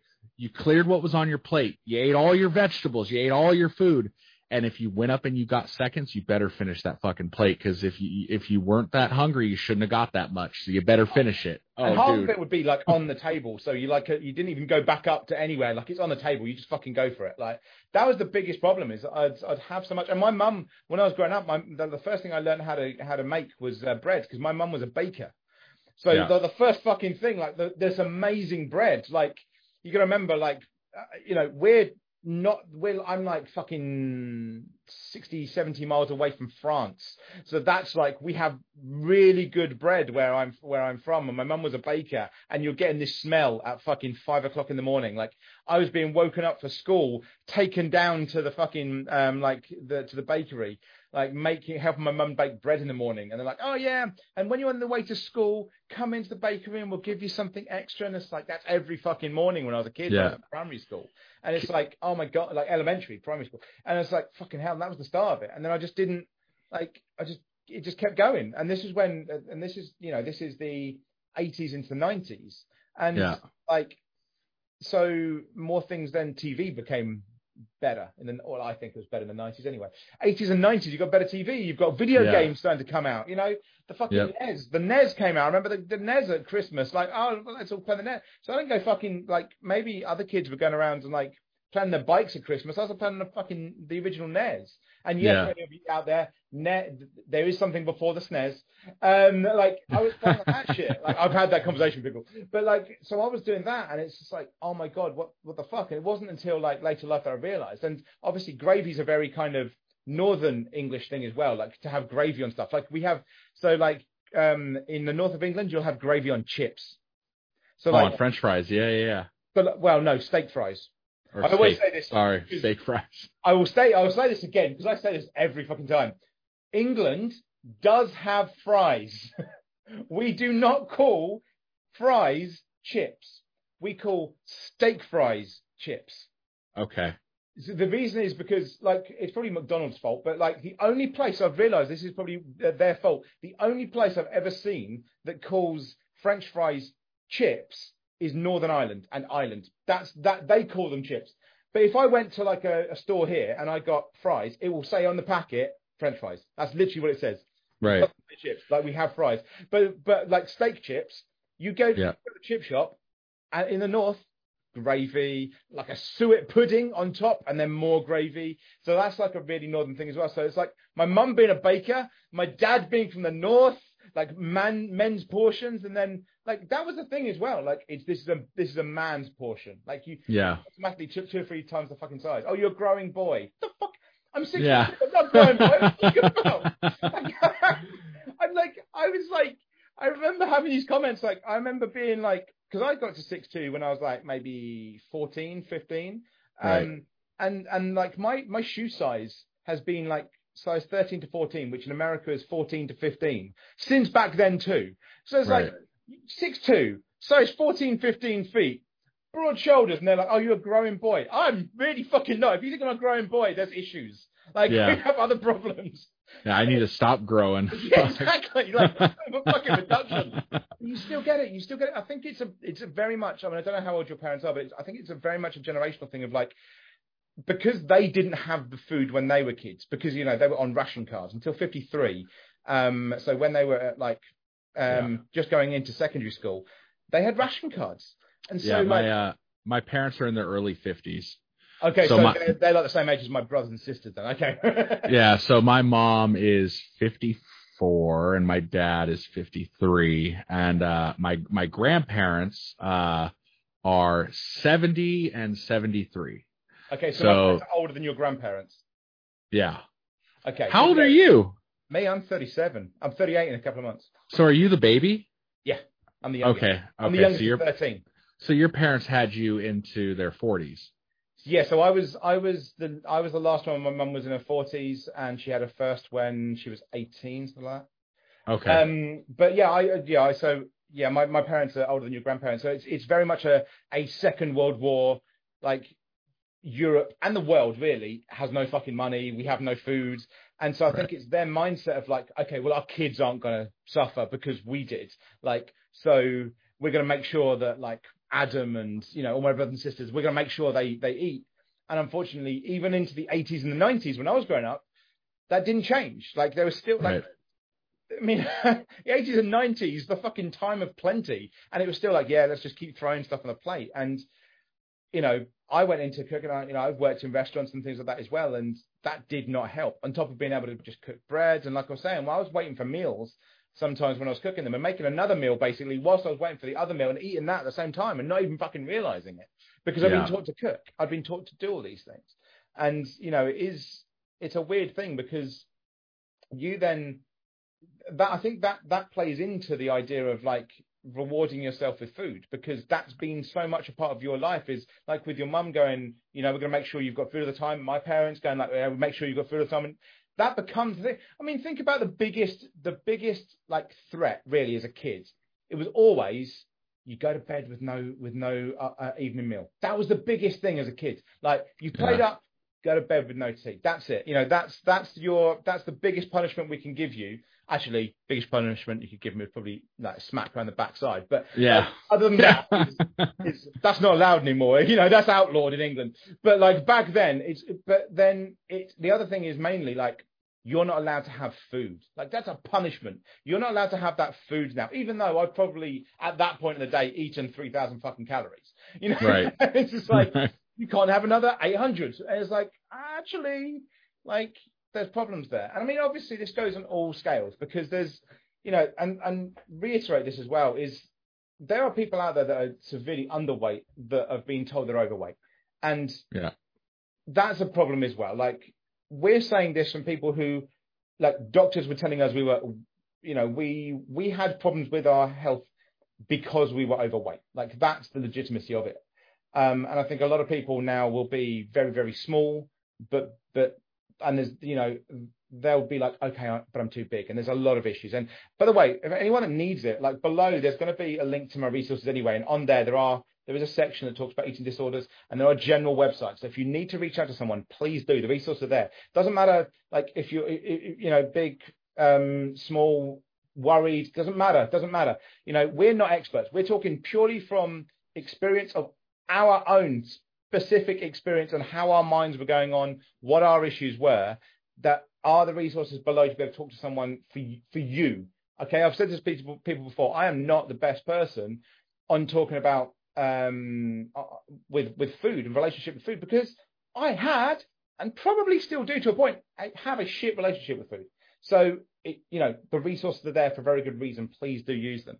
Um, but yeah, I think it's it's it's kind of bred into us to, to reward ourselves because of what comes before us, and you know that's that's the thing. Did you find uh, you you do it for your for your wife? And I think actually part of that's an American thing, but not entirely. Like Sunday, like I say, Sunday roast. My mother-in-law still now, if I go around for a Sunday roast, and I'm like, I don't, you know, I, I don't want dessert. She's like, come on, have dessert. I'm like, it's cool, but she still does it. Like even now, even now, I'll have my mother-in-law try and, try and do it. Um, but it's it is it, it is definitely a, a, a thing to do it. But I know I've heard from Americans before they'll come to England um, and they'll have a meal at a restaurant or something, and it's so weird to them, especially if they're from certain like if they're from like Texas or like um, Alabama or something. The, the, the places where the food is like just bigger, they just you just have bigger portions. Just it's just a Right. thing. Um, and you know the size of the portions, They'd be like, "This is a fucking kids meal. What are you about?" And then like, and then they'll eat it and realize they're full and be like, "Oh, shit, what the fuck?" Like, Right. wait, wait a minute, what the hell's going on? And I think it's probably because we we have a lot, of, you know, we put a lot of cream and stuff into stuff, so you you feel fuller. But it's it's weird to a lot of people. So I don't think you're you're alone in the you know piling food up. It's certainly something we'd do on Christmas because your so your your Thanksgiving meal is like our Christmas meal. Um, well, I know that uh, you know, and there's been some years that we've done it, but a lot of people will cook like very similar or even the same food on Christmas that they do on Thanksgiving. You know, the turkey, the ham, mashed potatoes, the yams or sweet potatoes. Uh, what else do they make? Green beans, Brussels sprouts, whatever, dessert, cakes, pies, all that stuff. You know, for us, for my family personally, um, we did it when I was young. Mm. But then we started going to this uh r- like nicer like restaurant. It's like a famous hotel here in California called the Claremont Hotel. It's like really really old. Mm. Um and they put on a Christmas brunch dinner thing where it's like it's like 200 bucks a person and we we went we went for years and it was like all you can eat and they have like the carvery stations and all the all the really good food and we have our own my grandparents have been booking it for years so we have our own private room when we go for christmas dinner I like. uh so but we have had years where uh we have cooked at home and did the whole turkey and ham thing and all the thanksgiving fixing so i mean i think it just depends on the on the people i know that like uh, a lot of our, you know, because my grandfather's Jewish, a lot of our Jewish friends, it's like a joke that they go get like Chinese food on fucking Christmas, you know, because they're Jewish and that's You know the the only place that's one? open. the weirdest one because of a campaign by KFC in Japan. Um, KFC bucket of chicken is a traditional Christmas meal. Really? Yeah, because of a ca- it was a massive campaign by um by KFC like years ago um to make to make it more popular in Japan because it wasn't a popular like restaurant uh out there and they pushed Right. it big for like Christmas like basically big bucket of um chicken and uh, and gravy and now it is a very traditional like it's now a traditional thing in Japan to go and have that at Christmas which That's is awesome. fucking- it's crazy That's yeah, hilarious. yeah, it's uh, I, I know because I've, I've I remember having um having discussions with some some friends about meals at Christmas and like the the description of um because they all get really co- confused. I remember I was watching Rhett and Link on Good Mythical Morning and they they were trying to pick where the food was from and all this kind of stuff and they got like um uh, it was it was a fast food like sandwich but it had like cranberry sauce and all that kind of normal stuff that in their head they automatically went to oh who tries to emulate um, like Thanksgiving, but of course it wasn't. It was a British sandwich Right. because of Christmas. Just like, Right. for some reason, it's exactly the same. I don't know why. Apart from yams, that's like the only thing different. Everything else basically the same. Except, and, and we'd have more probably roast potatoes, but we'd have mash as well. But roast potatoes is a big thing for us. Well, you know, it's funny, even here in America, Thanksgiving and Christmas food is different even amongst like African Americans and white Americans. It's like, like when me and my wife got together, uh, who's African American, by the way, for those of you who don't know me, um, her, you know, it's very traditional for them to have like collard greens or macaroni and cheese with their Thanksgiving meal or, you know, uh, Christmas dinner or whatever. And in a white family it's it's not. Like we don't normally do we don't do collard greens. We do like green bean casserole which my wife has made jokes and said that like my my wife had never had green bean casserole until she saw it in a commercial one year in like the 90s or something and said mom can you make that and like because they had never fucking had green bean casserole that's a white thing i i guess but this is this is the weirdest thing for me because I've noticed this a lot when I've seen comedians talking about like um, white people, and it's always white Americans. Because guess what? In England, we're more likely to have the coloured greens. really Yeah, Green Oh, bean well- casserole is fucking weird. That doesn't surprise me, bro. Like honestly, bro, like green bean casserole reminds me of some weird food they made up in the fifties. Like, like, like, like, Those magazines they used to get. yeah, yeah, and like, like everything in the fifties was put into gelatin, right? Like, you remember that? Like, fucking everything, seafood and gelatin and all this weird shit they did in the fifties and shit. Like, no, no thanks.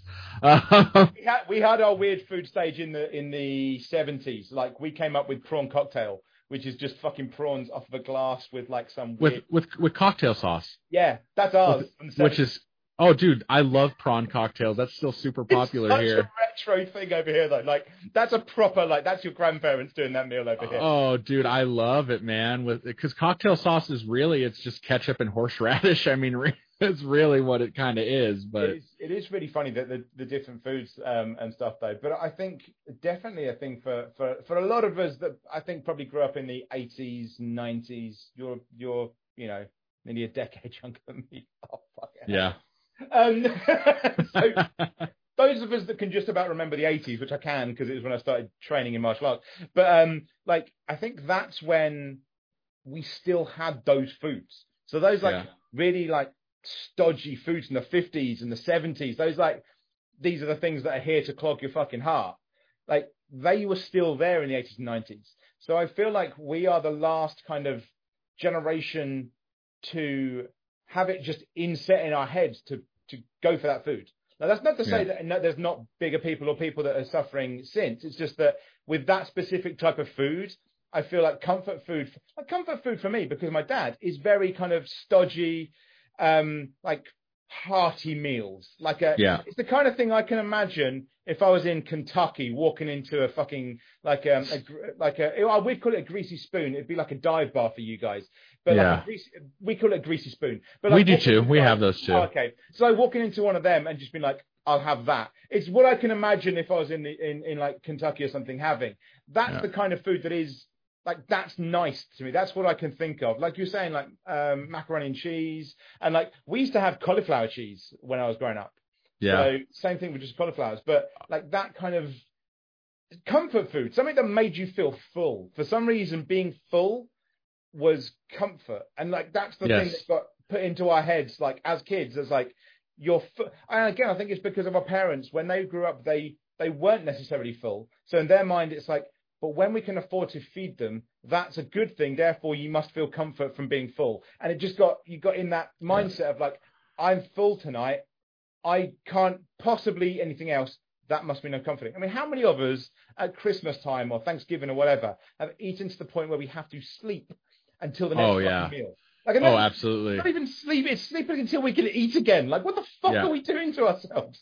Oh, Every dude. time, every fucking. And it's not like I know that people blame the tryptophan, but I'm fucking vegetarian. I don't eat turkey. It's just because of how much you're eating. like, You know what?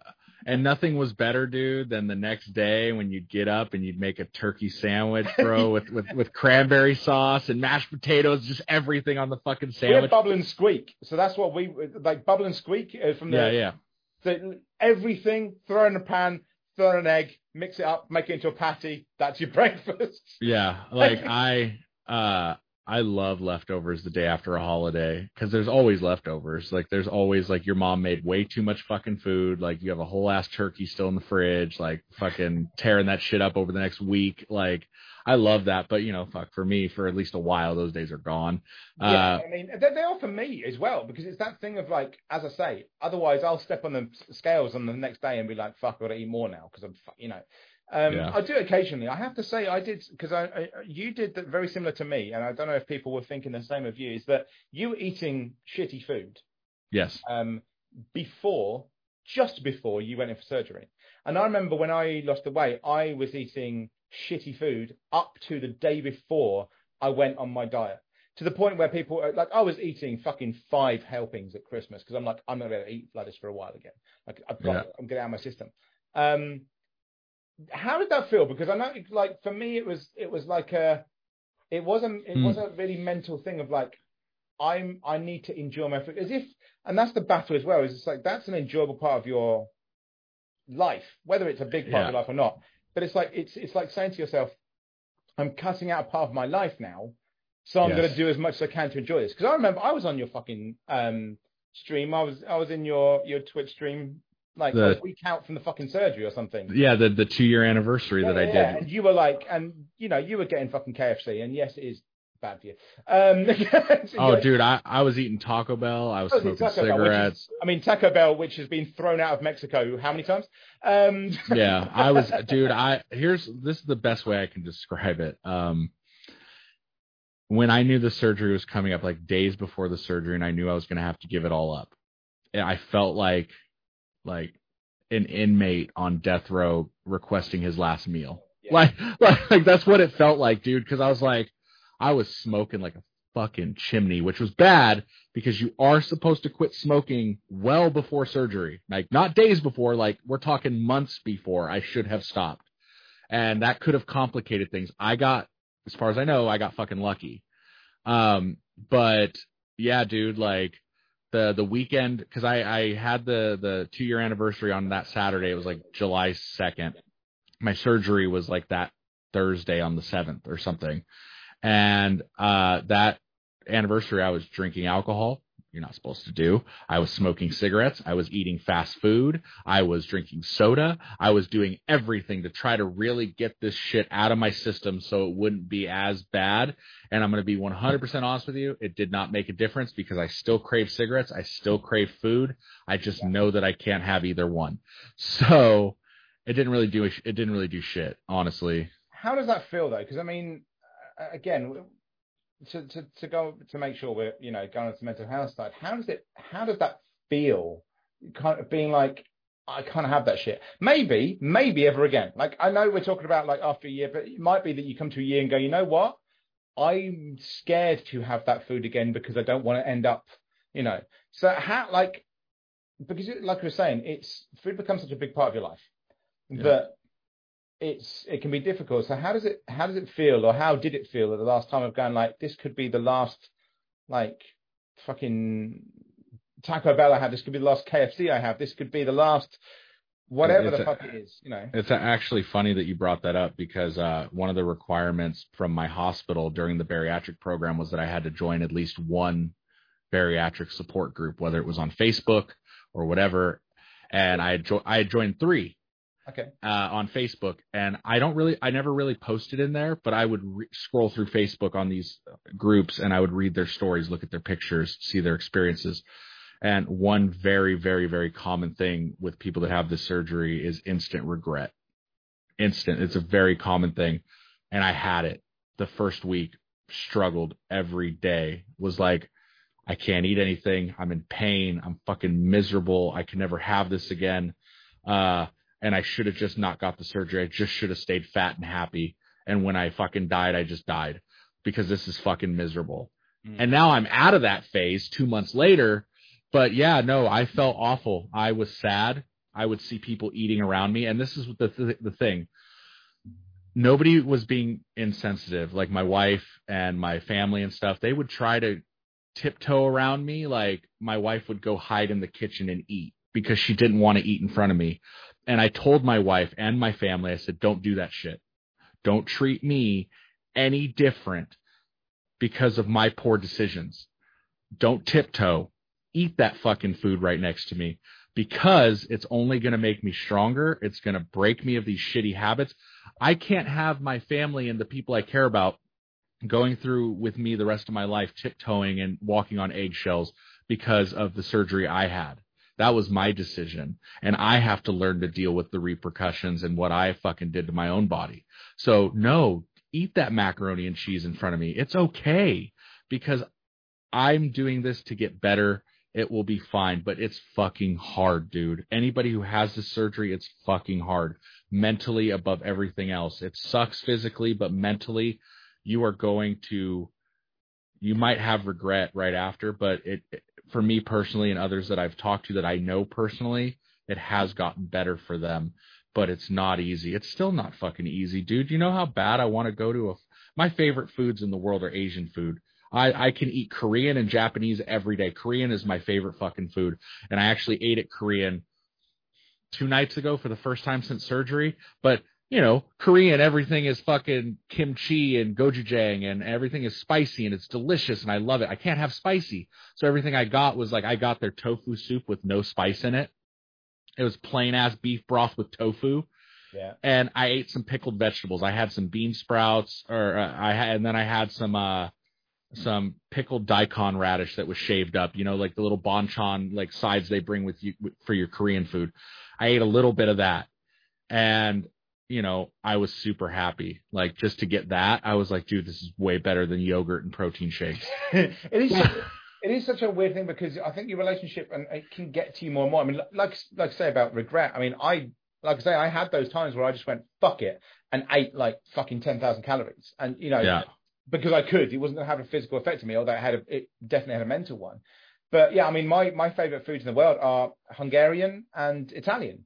Which Hungarian because it reminds me of a very kind of it, it's it's that kind of comfort food. It's a very you know Hungarian guys are big guys that do a lot. You do do heavy work. I mean that's that's it's stereotyping, but like that's that's the kind of that's the background of their food, and so it's made for that kind of you know person, and so it's fucking you know it's it's all that kind of it's all the, the carbs and fats and everything's going to be on top of you. It's fucking delicious, but that's Yeah. what's there. And then Italian food because I worked in Italian restaurants.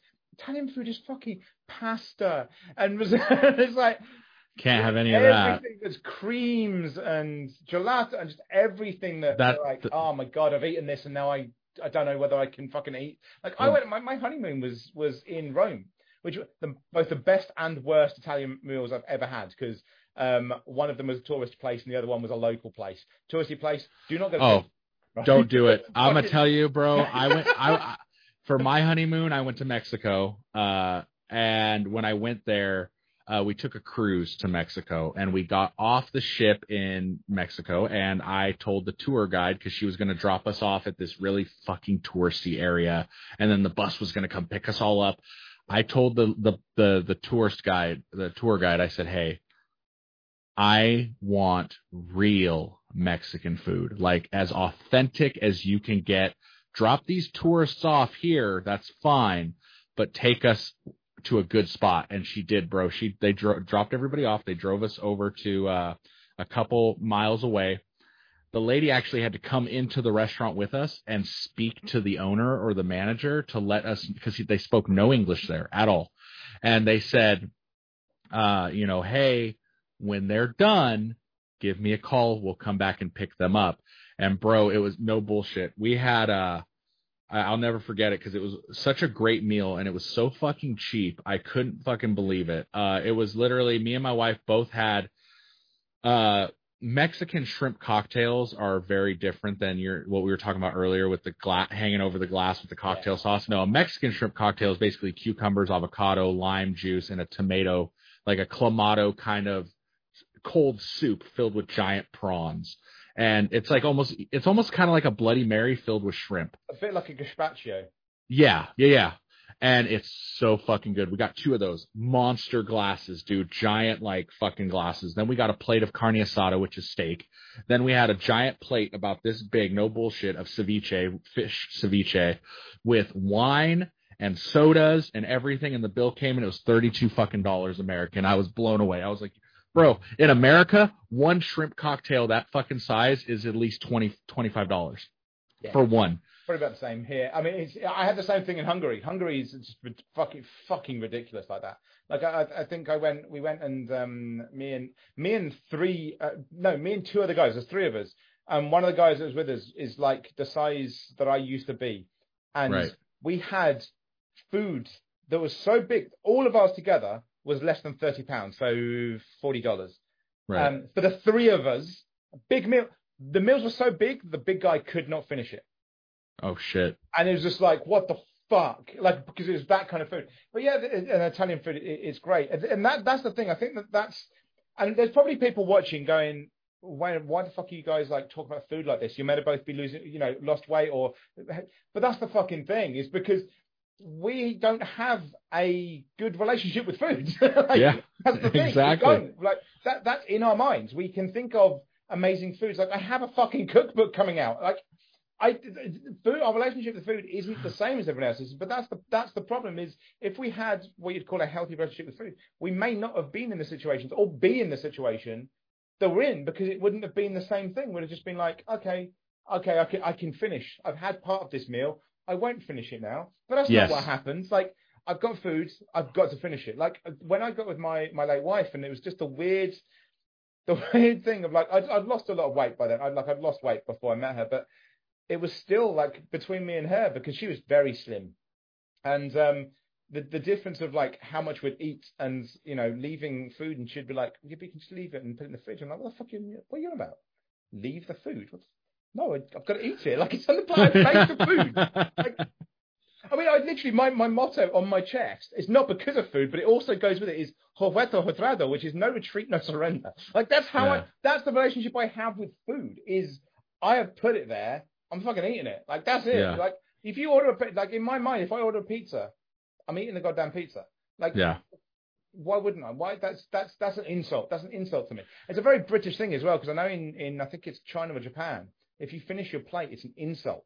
Whereas in England, obviously, it's it's uh, compliment. Is it re- is it really an insult? Yeah. So I, I can't remember if it's Japan or, or China, but in uh, in one of them, I really wish I could remember. I think it's Japan.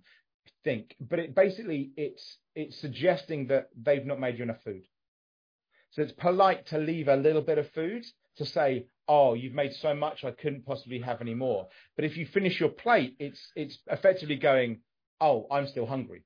Well, it was almost like that that conversation. I think you were there. We had uh, where we talked about how like in Japan it's rude. It's considered rude when you tip your server at a restaurant. Yeah, but it seems charity. Yeah, and, and like my my friend was telling me that there are act like they'll actually chase you down to give you your money back because Yeah. it's like it's rude. Yeah. Yeah, it's very culturally different. I'm not saying it's wrong. It's just different the way you know we do So, things. Like it, It was the like same in in uh, the US until the 50s.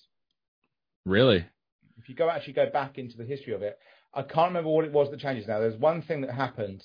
I think there was a there was a law change or something in the 50s, but until the 50s, it was the same thing and for the same reason. Well, I mean, I think it's crazy that here in the states, it's like they'll dock and lower servers' pays because they're making tips. It's like, why don't you just fucking pay them good, decent wages, and then like, Yeah, that'd be illegal here. You can't, you couldn't do that. So oh yeah, I, so oh I don't absolutely, tip because that's I was brought up in martial arts, so a Japanese kind of cultural side there, but also British, which we don't really tip. And um, so I don't tip unless they've done something outside of what their job is. That's the, that's what I look at. Is if you've done something you're not being paid for, but of course the relationship here is very different. Because I know Americans hear that like, oh my god, that's horrible. But we got to remember is they cannot legally make up people's pay with tips in England. You have Yeah. your pay. That's a baseline pay. They cannot lower it, assuming you're going to get tips. That that would be completely illegal. Like which is it should be that it should be that way here. Absolutely, but that so, that, so it's a different relationship. But yeah, there's a lot of things like that. But yeah, I, I know in Japan, if you if you if you if you finish your, I it's Japan or China, I can't remember which. But yeah, if you finish your if you finish your plate, that's an insult. They just keep giving you food. So Yeah. um, where, when you're out there, just make sure like I'm leaving a bit for fucking some. Yeah, there's some stuff on the plate on the side there. I'm leaving. But yeah, it's it's it's a weird thing, and we do have, and that's the thing. We when people lose weight from being really big, and if they've done it as uh, as a mental health thing, and it's been part of it because it's almost definitely a mental health thing for them, it's I think it's impossible to say you have a good relationship with food. You just don't. You you just don't. Like you will like two fat guys basically, whether whether cur- currently not or whatever, like in our heads at least, two fat guys having a chat about food, we'll get on to, oh yeah, this is the kind like we just did because you do because that's where your mind's going. 'Cause It's like, oh, fuck, Yeah. I'm hungry now. You know, that's that's what it does. I think Yeah. that's that's something that's important. I mean, we need, we're just kind of coming to the coming to the end of it now, but I think it's important for people to know that is even for people that you know, arguably one of us or both of us may have suffered from a an eating disorder at some point. I have no idea. I'm not a diagnostician for that. It's possible, but even if neither of us did, that doesn't mean that either of us have ever had a good relationship with food. Our relationship with food has always been fucked. So I think people need to realize that even if you don't suffer from eating disorder, even if you don't suffer from something specific, doesn't mean your relationship to food is good. And if if that's going to be an issue, that's also part of your mental health. You need to realize that that's part of your mental health. That's part of like everything. Everything that you do is mental health, and that's going to feed into you in the in the in the long run. You've got to realize that. Um, Was there anything that you had to say that I've cut you off from, or anything that you don't think? No, no. at all. Or No, I just I just want to be like I don't know. I I just want people to understand that there in my opinion, depending on what your situation is, there's not really a right or wrong way to do it to get to get you know healthy. Uh whether you choose to do it the way Adam did it and naturally by dieting and walking and things like that or if you choose to have a surgery, a bariatric surgery, whether it's the gastric bypass, the gastric sleeve or even a lap band. Um you know, we both have, we both are doing it or have done it, but just in different ways. Um, you have to do whatever you and your doctor think is best for you. Um, uh, and again, just 100% transparent. Uh, these surgeries Uh, there are goods and bads from them, and it's not a magical thing that fixes everything like a magic pill that just makes you skinny. It's a tool to help you because if you don't put in the work yourself, uh, you'll gain it back or it just won't work at all, and it's a waste. And even if you have the surgery and uh, you decide fuck it and you get fat again, you still have to take the supplements for the rest of your life.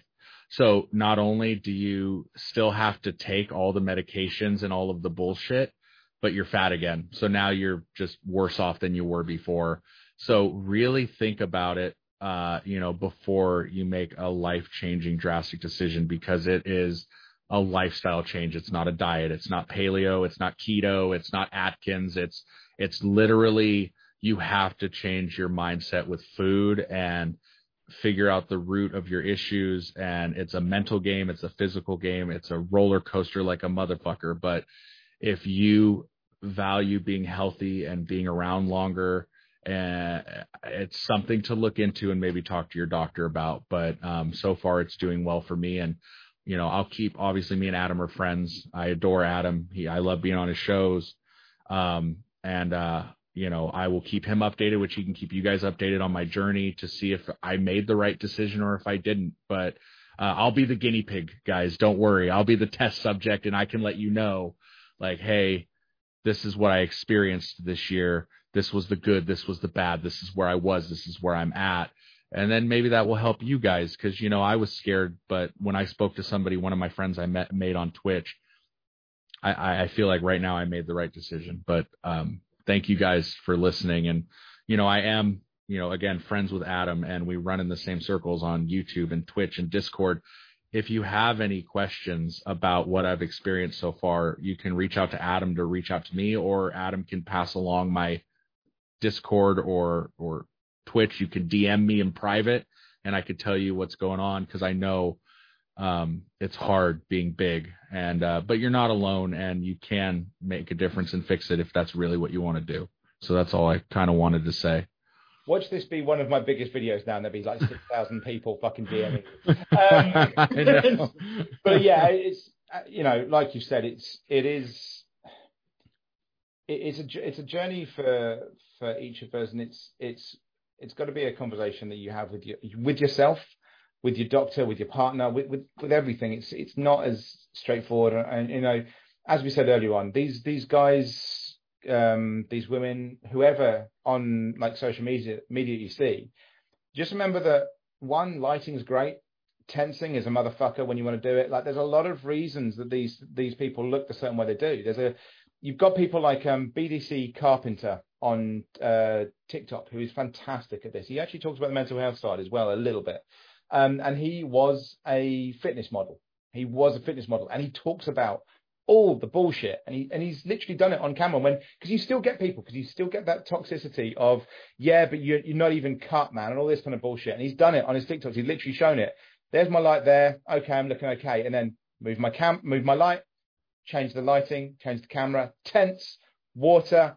Now suddenly I'm I'm amazing again. It's like it's bullshit. It's all bullshit. So don't get don't get lured into thinking that. Like if you are like a, a completely healthy, everything's fine, and don't go looking for that body if like unless you're planning on being some kind of athlete, there's no reason for you to necessarily have that body. And I think a lot of the the shit that goes on online um, and in magazines a lot is is damaging and can be damaging um, to us. And a lot of us will then beat ourselves up and and you know maybe eat too much because or not eat enough you know, there's there's two sides to this. We are only come in from one side of this. There's the other side as well, where you don't eat enough, and that's really damaging as well. So always try and be, um, you know, careful with that. And like I say, the resources are below. Please do go and check them out if you need to.